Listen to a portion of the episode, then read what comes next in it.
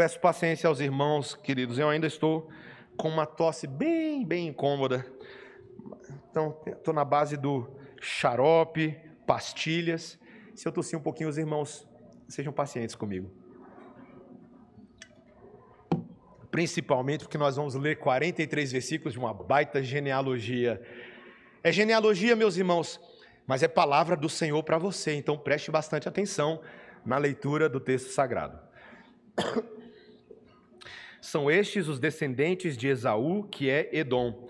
Esaú tomou por mulheres dentre as filhas de Canaã Ada, filha de Elon, Eteu, Libama, filha de Aná, filho de Zibeão, Eveu, e Bazemate, filha de Ismael, irmã de Nebaiote. A Ada de Esaú lhe nasceu Elifaz, a Bazemate lhe nasceu Reuel, e a Olibama nasceu Jeus, Jalão e Corá. São estes os filhos de Esaú que lhe nasceram na terra de Canaã.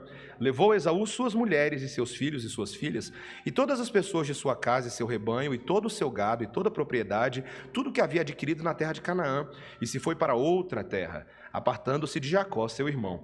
Porque os bens deles eram muitos para habitarem juntos, e a terra de suas peregrinações não os podia sustentar por causa do seu gado. Então Esaú, que é Edom, habitou no Monte Seir. Essa é a descendência de Esaú, pai dos Edomitas, no Monte Seir. São estes os nomes dos filhos de Esaú. Elifaz, filho de Ada, mulher de Esaú. Reuel, filho de Bazemate, mulher de Esaú. Os filhos de Elifaz são Temã, Omar, Zefô, Gaetã e Kenaz. Tímina era concubina de Elifaz, filho de Esaú, e teve de Elifaz a Amaleque. São estes os filhos de Ada, mulher de Esaú. E os filhos de Reuel são estes: Naate, Zerá, Samá e Mizá. Estes foram os filhos de Basemate, mulher de Esaú. E são estes os filhos de Olibama, filha de Aná, filho de Zibeão, mulher de Esaú. E deu a Esaú Jeus, Jalão e Corá. São estes os príncipes dos filhos de Esaú, os filhos de Elifaz, o primogênito de Esaú. O príncipe Temã, o príncipe Omar, o príncipe Zefô, o príncipe Kenaz, o príncipe Corá, o príncipe Gaetão, o príncipe Amaleque. São estes os príncipes que nasceram a Elifaz na terra de Edom. São os filhos de Ada. São estes os filhos de Reuel, filho de Esaú, o príncipe Naate, o príncipe Zerá, o príncipe Samá, o príncipe Mizá. São estes os príncipes que nasceram a Reuel na terra de Edom. São os filhos de Bazemate, mulher de Esaú. São estes os filhos de Olibama, mulher de Esaú, o príncipe Jeus, o príncipe Jalão, o príncipe Corá. São estes os príncipes que procederam de Olibama, filha de Aná, mulher de Esaú. São estes os filhos de Esaú e esses seus príncipes. Ele é Edom. São estes os filhos de Seir, o Oreu, moradores da terra, Lotã, Sobal, Zibeão e Aná. Dizon, Ezer e Dizã são estes os príncipes dos Oreus, filhos de Seir na terra de Edom. Os filhos de Lotã são Ori e Omã. A irmã de Lotã é Timna. São estes os filhos de Sobal, Alvã, Manaate, Ebal, Sefô e Onã. São estes os filhos de Zibeão, Aiá e Aná. Este é o Aná que achou as fontes termais no deserto quando apacentava os jumentos de Zibeão, seu pai. São estes os filhos de Aná, Dizon e Olibama, a filha de Aná. São estes os filhos de Dizon, Emdan, Esban, Itran e Querã. São estes os filhos de Ezer, Bilã, Zavã e Acã. São estes os filhos de Dizã, Us e Arã. São estes os príncipes dos Oreus, o príncipe Lotã, o príncipe Sobal, o príncipe Zibeão, o príncipe Aná, o príncipe Dizon, o príncipe Ezer, o príncipe Dizã. São estes os príncipes dos Oreus, segundo seus principados na terra de Seir. São estes os reis que reinaram na terra de Edom, antes que houvesse reis sobre os filhos de Israel. Em Edom reinou Belá, filho de Beor, e o nome de sua cidade era Dinabá. Morreu Belá, e em seu lugar reinou Jobabe, filho de Zerá, de Bosra. Morreu Jobabe, e em seu lugar reinou Uzão, na terra dos Temanitas.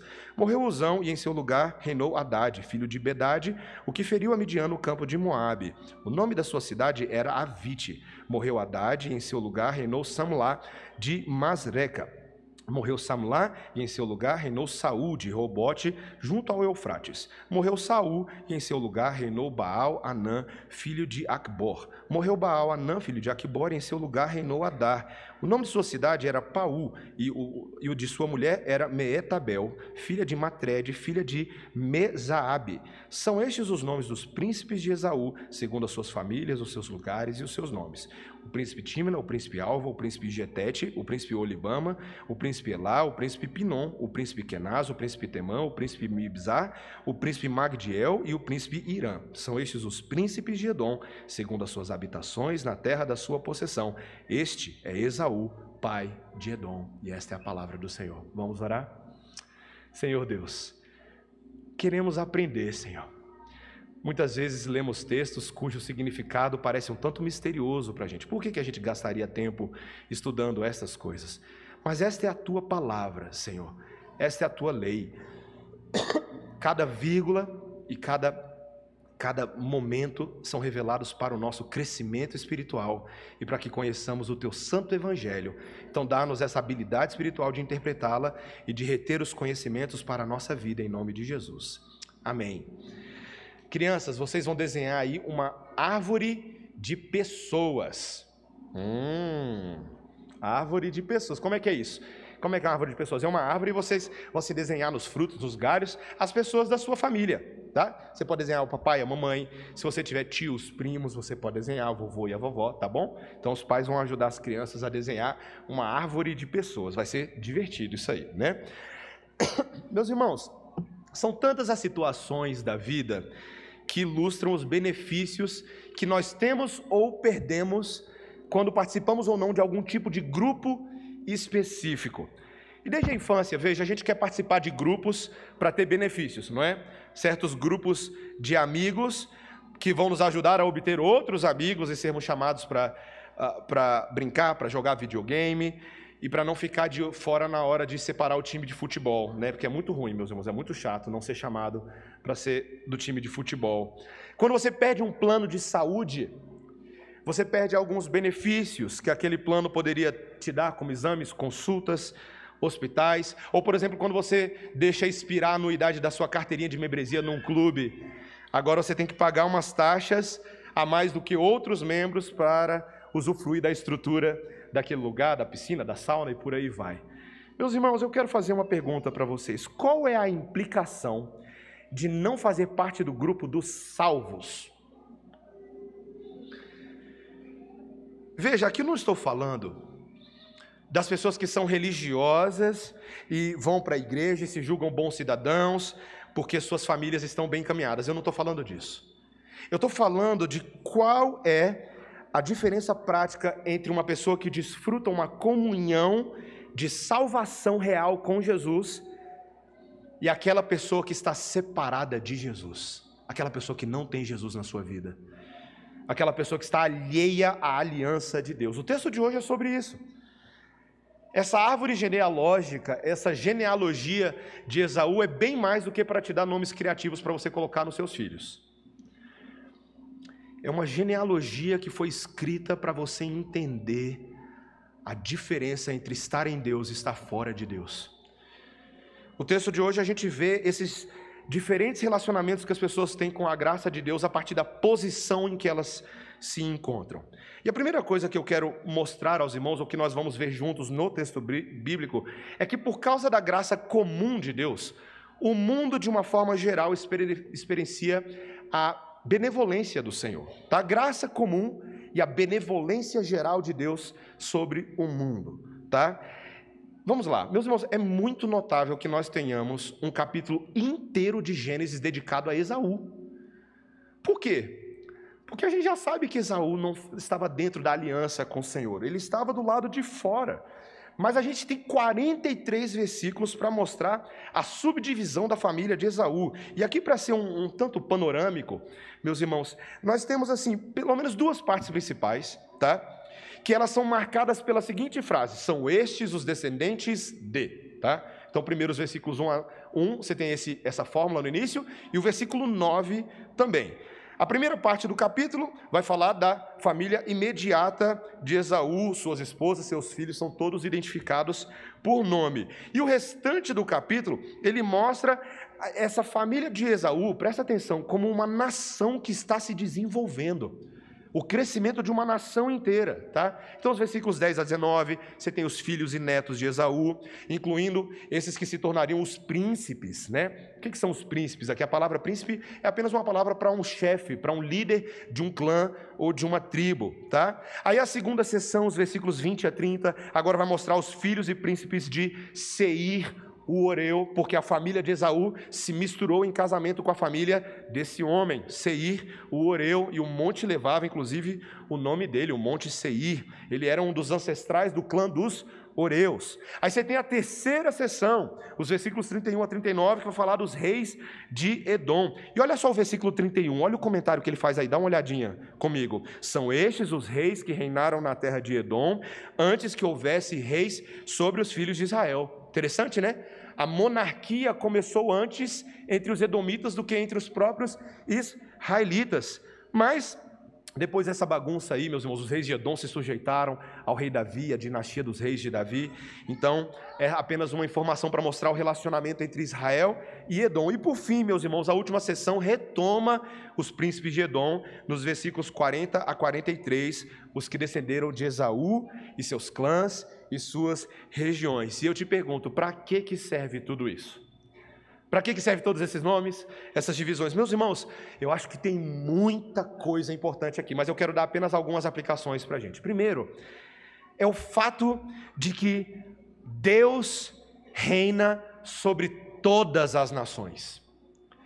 Talvez você vai lendo o Antigo Testamento e você tenha aquela impressão de que Deus reinava apenas sobre Israel, mas isso não é verdade. Todas as nações estão debaixo do governo de Deus.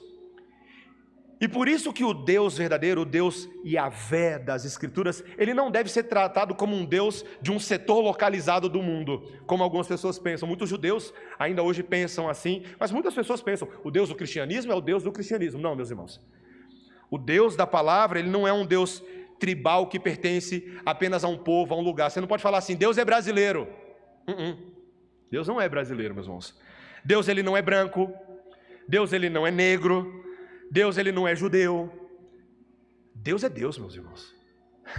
Ele é Deus sobre todas as nações. Então, cada povo da terra, em cada lugar, em todos os tempos, deve reconhecer esse fato. Ele é o Deus que deve ser reconhecido segundo a sua glória. E ao mesmo tempo, meus irmãos, é um Deus que, por ser o Deus sobre todas as nações, também concede coisas boas às nações. Vocês percebem que apesar de ser a linhagem a linhagem salafrária dos filhos de Esaú, é uma linhagem que ainda experimentou bondade do Senhor. Apesar de eles não estarem dentro daquela aliança de Abraão lá de Gênesis 12, por exemplo, eles ainda cumpriram em parte algumas dimensões dessas promessas antigas, quando, por exemplo, Deus havia dito para Abraão que reis procederiam dele, não é? Olha o que está acontecendo aqui: reis procedendo dele nações inteiras. Meus irmãos, essa é a preciosa doutrina da graça comum de Deus. Você já ouviu essa doutrina antes? Graça comum. Você já parou para pensar porque esse mundo está cheio de tanta bondade e beleza de Deus, mesmo sobre aqueles que não acreditam em Deus? Você já parou para pensar nisso? Imagina assim um dia lindo de primavera, sabe? Com o sol brilhando, passarinho cantando, Aí você sai de casa, respira fundo, você tem aquela sensação de gratidão a Deus pela beleza, pelo calor. Aí você percebe que o seu vizinho da casa ao lado está passando pela mesma experiência que você. Ele saiu, ele não é crente, mas ele fala assim: que dia de arrasar! Que coisa boa! Meus irmãos, a chuva rega a horta do agricultor descrente tanto quanto do agricultor crente, muitas vezes, não é verdade? Porque Jesus disse em Mateus 5,45 que Deus faz nascer o seu sol sobre maus e bons e vir chuvas sobre justos e injustos. A doutrina da graça comum nos lembra que é Deus quem derrama bênçãos sobre a sua criação e a bondade sobre as pessoas, independentemente delas o reconhecerem ou não. Meus irmãos, essa graça ainda fica mais expressa quando os descrentes ficam perto da igreja, do povo de Deus. Eles experimentam resultados da graça de Deus sobre o seu povo, mesmo pessoas que o rejeitam. Por isso, por exemplo, Paulo vai falar em 1 Coríntios capítulo 7, que uma esposa que se converteu dentro de um casamento onde os dois eram descrentes, ou um marido que se converteu dentro de um casamento onde os dois eram descrentes, essa esposa recém-convertido, esse marido não deveria se separar do seu cônjuge. Se ele quiser se separar, é problema dele. Mas o crente não deveria fazer isso, porque o crente santifica e abençoa aquele descrente. Interessante, né? Nenhum, nenhum crente deveria entrar num casamento de julgo desigual. Mas se ele foi convertido no meio do caminho, deixe estar, deixe abençoar, deixa respingar a graça de Deus, mesmo sobre a vida de pessoas que ainda não o reconhecem dessa forma. Quem sabe um dia eles poderão participar do povo de Deus. Mas, meus irmãos, ainda que a graça comum, essa benevolência geral do Senhor abençoe toda a criação e todas as nações experimentem isso, esse texto vai deixar bem claro, em segundo lugar, que não há uma esperança concreta, futura e plena para aqueles que estão separados da aliança. De novo, segundo lugar, não há uma esperança futura concreta para aqueles que estão separados da aliança de Deus. Veja, meus irmãos, tem muito detalhe nesse texto, e um dos detalhes que chama a atenção é a descrição dos descendentes de Esaú e aonde eles habitavam, a região do Monte Seir. Essa região é muito importante para a história de Israel, meus irmãos. Esses edomitas, eles viviam ali ao sul e ao leste do Mar Morto. Lembra do Mar Morto? Já ouviu falar dele? É ali onde eles moravam. Era um país que tinha montanhas escarpadas, tinha um deserto isolado, mas era um país que várias estradas principais passavam por Edom, porque era uma região rica em recursos naturais. Lá no livro de Êxodo, quando Deus disse a Israel, estava conversando com ele, Deus falou assim: Olha, deixem os edomitas em paz, porque os edomitas são parentes de vocês. Mas, quando Israel precisou da ajuda do rei dos edomitas, lá em Números capítulo 20, eles não ajudaram. Era para deixar em paz, mas quando precisou de ajuda, eles não ajudaram. E o rei de Edom se recusou a deixar os israelitas passarem por dentro do seu território quando eles estavam no deserto. Ou seja, eles tiveram que dar uma volta, meus irmãos. E era uma baita volta. Você já imaginou? Você tinha um atalho ali que você podia pegar, era lícito, mas agora você tem que pegar suas famílias, seus filhos, seu gado e dar uma volta. Imagino que as mamães ficaram bem chateadas com o rei de Edom nessa situação. Então, por causa disso, meus irmãos, por causa disso, Deus profetizou por Moisés o declínio dos edomitas, ao mesmo tempo que iria Israel prosperar nessa situação. E desde então, meus irmãos, o relacionamento entre Israel e Edom sempre foi conturbado.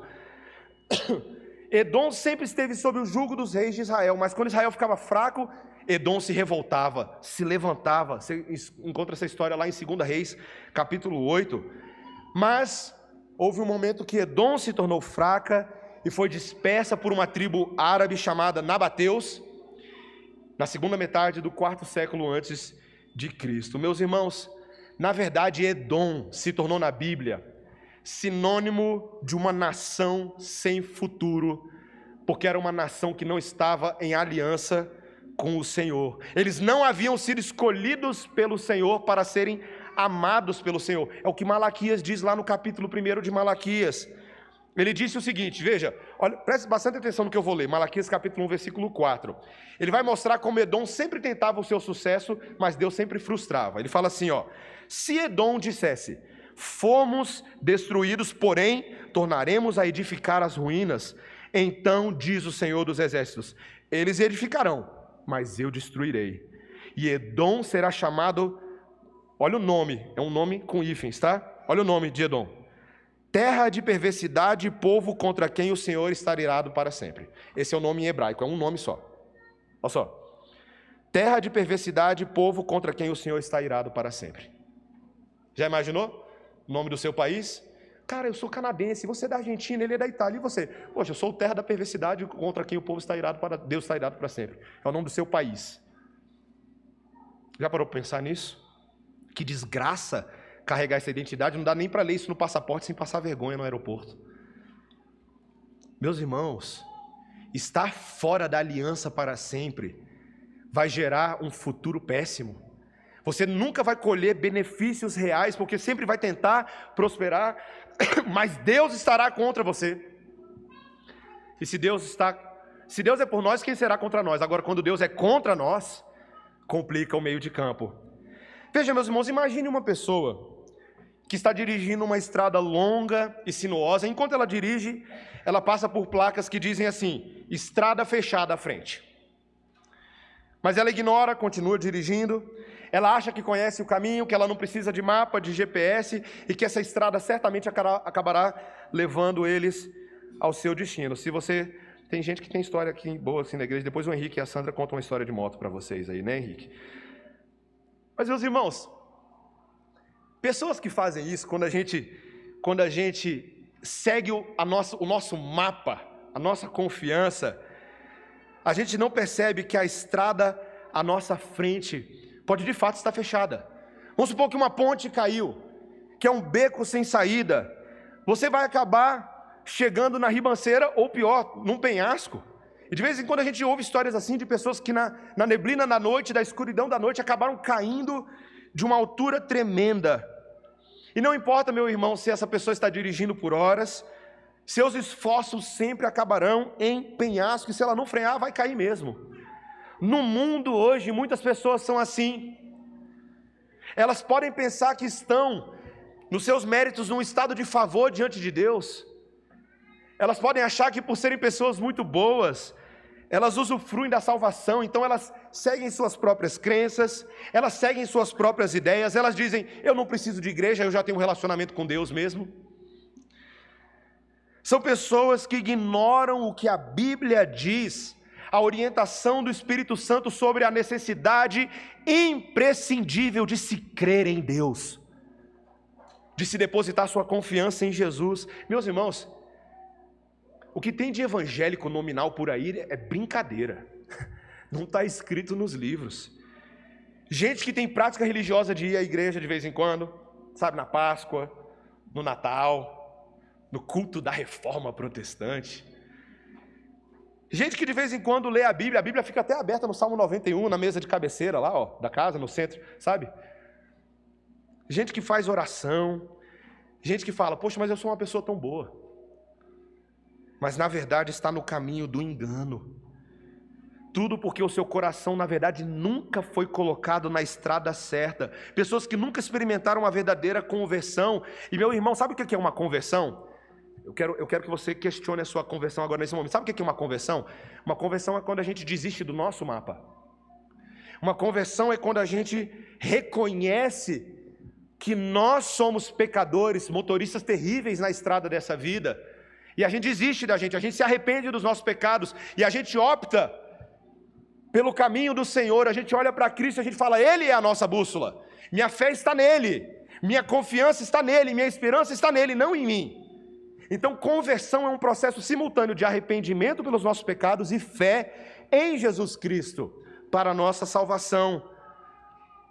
Meus irmãos, tantas vezes nesse mundo nosso, e aqui dentro, às vezes, a gente vai se deparar com pessoas que acham que estão dentro da aliança com o Senhor. Veja, eu tenho um exemplo bem prático. Eu estava lendo essa semana um, um, material do pastor Joel Bick.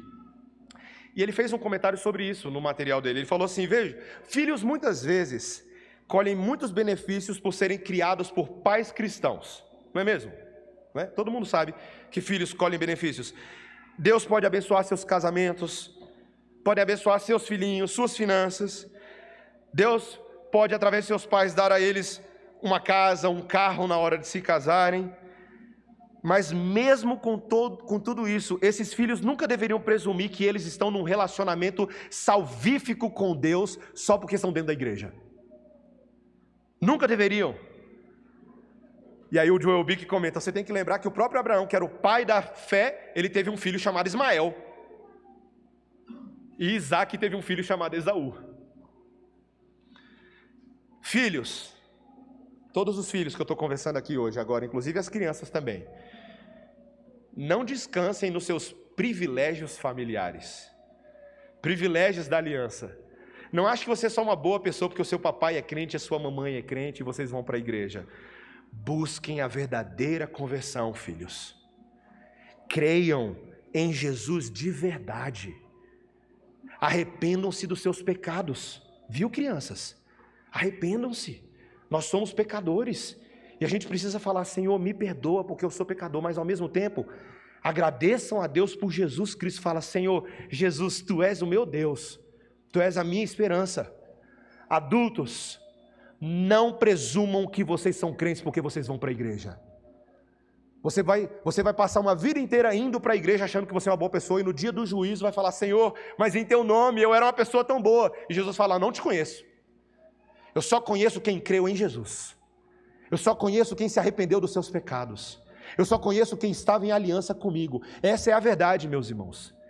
Esse, essa é a esperança de futuro para aqueles que creem em Deus, descansem em Deus. Um dos cânticos, meus irmãos, que eu mais amo que nós cantamos aqui na igreja, estamos cantando pouco, inclusive. É um cântico que na terceira estrofe diz assim: Eu não me orgulharei então nas coisas desse mundo, me orgulharei no meu Jesus, na morte e na ressurreição. Eu não me orgulho. Ixi, eu derrubei água, mas tá bom, tá, tá tudo certo. Tá tudo certo, foi pouquinho. Você confia e você se entrega a Jesus, não a você mesmo. É uma boa forma de você consultar o seu coração nessa manhã hoje, meu irmão, minha irmã. Terceiro e último lugar, Deus vai mostrar justamente na Sua palavra que é por causa da graça especial, veja, não da graça comum, mas da graça especial que os pecadores podem habitar na cidade da promessa. De novo, terceiro lugar, por causa da graça especial que pecadores podem habitar na cidade da promessa. O texto o tempo inteiro, e aqui para fechar nesse último ponto, ele está na verdade mostrando um contraste entre a linhagem de Esaú e aquela linhagem que nós já conhecemos, a linhagem de Jacó.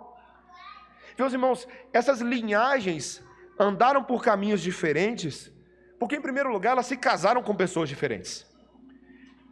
A linhagem de Esaú se casou com os povos daquela região. Qual era o nome daquela região? A região do Monte Seir. Esaú tomou por mulheres também, o texto vai nos dizer, dentre as filhas de Canaã, está aí no versículo 2. Ada, filha de Elon, Eteu, Olibama, filha de Aná, filho de Zibeão, Eveu, Bazemate, filha de Ismael, irmã de Nebaiote. As cananeias, ou as cananitas, eram a família de Esaú, e você lembra como desde lá de trás isso vinha causando dor de cabeça a Rebeca e vinha causando dor de cabeça a Isaac. Obrigado, Helder. Então, meus irmãos, quando nós olhamos agora para a família de Esaú, essa família se separou totalmente da família de Jacó. Deus criou uma separação. Veja aí o que está escrito no versículo 7. Qual foi o motivo de Esaú mudar-se para esse país de Seir? Olha o versículo 7. Porque os bens deles, tá? Jacó e Esaú, eram muitos para habitarem juntos, e a terra de suas peregrinações não os podia sustentar por causa do seu gado. Deus deu muito gado para os dois. E aí eles não podiam morar no mesmo lugar. E Deus usou esse dispositivo na sua soberania para fazer Esaú não morar na terra da promessa, enquanto Jacó, o herdeiro das promessas, habitou na terra prometida. Meus irmãos, Deus estava soberanamente costurando a história para executar as promessas que ele já havia dado. Já havia sido dito a Rebeca lá no capítulo 25 que o povo mais velho serviria ao povo mais novo. Que apesar de Esaú ser o primogênito segundo a carne, ele se sujeitaria a Jacó. E meus irmãos, isso estava acontecendo. Se essas promessas menores nessa família já estavam acontecendo, quanto mais é certo o cumprimento das promessas maiores que Deus estava fazendo a Abraão, Isaac a Jacó. Meus irmãos, Deus estava limpando o terreno, tirando aqueles que estavam fora da aliança, das promessas da aliança, e deixando lá dentro, de fato, o povo herdeiro das promessas. O que é que diferencia um de outro, meu irmão? Minha irmã, Jacó era melhor do que Esaú? A gente está vendo em todo o livro de Gênesis que esse não era o caso. Porque na verdade o poder do pecado sempre foi um poder de nos excluir da aliança de Deus, não é? Desde Adão e Eva, quando eles pecaram contra o Senhor, o que, que Deus fez? Ele tirou, ele baniu aquele casal do Éden, e o que, que ele fez? Ele botou um anjo. Você lembra desse comentário lá em Gênesis 3? Deus colocou um anjo com uma espada angelical para que eles fossem impedidos de retornar ao Éden eles se tornaram refugiados, fugitivos, andarilhos, saudosos e nostálgicos da casa que eles tinham, porque o Éden devia ser muito bom, meus irmãos. Mas eles perderam essa casa inicial por causa do seu próprio pecado. E desde aqueles dias, meus irmãos, todo ser humano por natureza é assim, por causa do seu pecado no seu coração, um andarilho, um nômade, um errante. Uma pessoa que não tem casa natural e nem tem grana para comprar diante de Deus essa casa natural. ela não pode conquistar o favor. Meus irmãos, era como se todos nós, todos os pecadores, fossem leprosos, excluídos. Você lembra como é que era um leproso na comunidade de Israel? Eu lembro de um sermão que eu ouvi em 2012 pelo pastor Ligan Duncan, e ele fez uma descrição ali de números, números capítulo 5, sobre as leis de exclusão dos leprosos. Os leprosos eram considerados impuros não só por causa da sua enfermidade, mas por causa de serem cerimonialmente impuros. Então, eles não viviam na cidade, eles precisavam ser colocados para fora e eles criavam para si comunidades inteiras de leprosos. Meus irmãos, pensa. Pensa nisso. Você ser aceito apenas pelas pessoas que são tão doentes quanto você, porque ninguém mais te quer. Só que a Bíblia usa a ideia dos leprosos para descrever a nossa situação. Se dependesse do que nós somos, meus irmãos, ninguém te quer.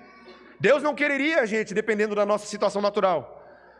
Não há nada em nós que por natureza faria assim, a gente bater na porta da cidade, no portão da cidade, Deus, coloca a gente para dentro. A gente ficar batendo ali na porta da arca, da, da arca de Noé e falar, Deus, a gente quer entrar, depois dele já ter fechado a porta da arca com a sua mão. Nada poderia fazer, a gente não tem mérito, a gente não tem, a gente é leproso, meu irmão, minha irmã. Mas aí você começa a se lembrar que a salvação que Deus nos deu em Cristo Jesus, a reversão da lepra espiritual, foi justamente o movimento de Deus, não de não de fazer você entrar com as suas próprias pernas, mas Deus ir pessoalmente do lado de fora da cidade pessoalmente, para falar: eu fico aqui nessa colônia de lepra, eu me coloco nessa situação para que você possa entrar na cidade. Meus irmãos, o livro de Hebreus descreve que foi exatamente isso que aconteceu quando Jesus foi crucificado fora da cidade. Quando Jesus foi crucificado fora da cidade, isso estava acontecendo não só porque o lugar de crucificação era fora da cidade, mas era um cumprimento e uma reversão da maldição de Números capítulo 5. Ele foi para fora da cidade para atrair para dentro da cidade os que nunca estariam dentro da aliança. Hebreus capítulo 13, versículo 12. Por isso foi que também Jesus, para santificar o povo, pelo seu próprio sangue, sofreu fora da porta.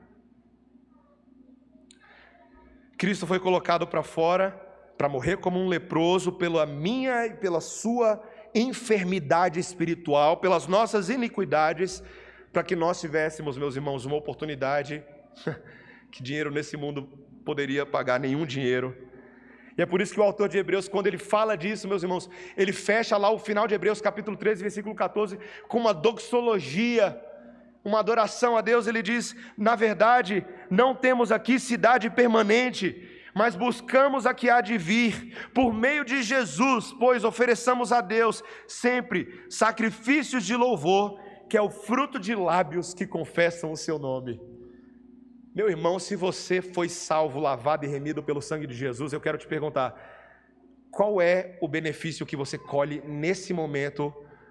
Como parte da sua carteirinha de membresia. Você não fez nada para comprar ela. Alguém pagou a anuidade no seu lugar. Mas o que, que isso te dá agora? Crente, se eu perguntar para você, qual é o benefício desse momento de você ser santo, lavado e remido pelo sangue de Jesus? Você conseguiria dizer?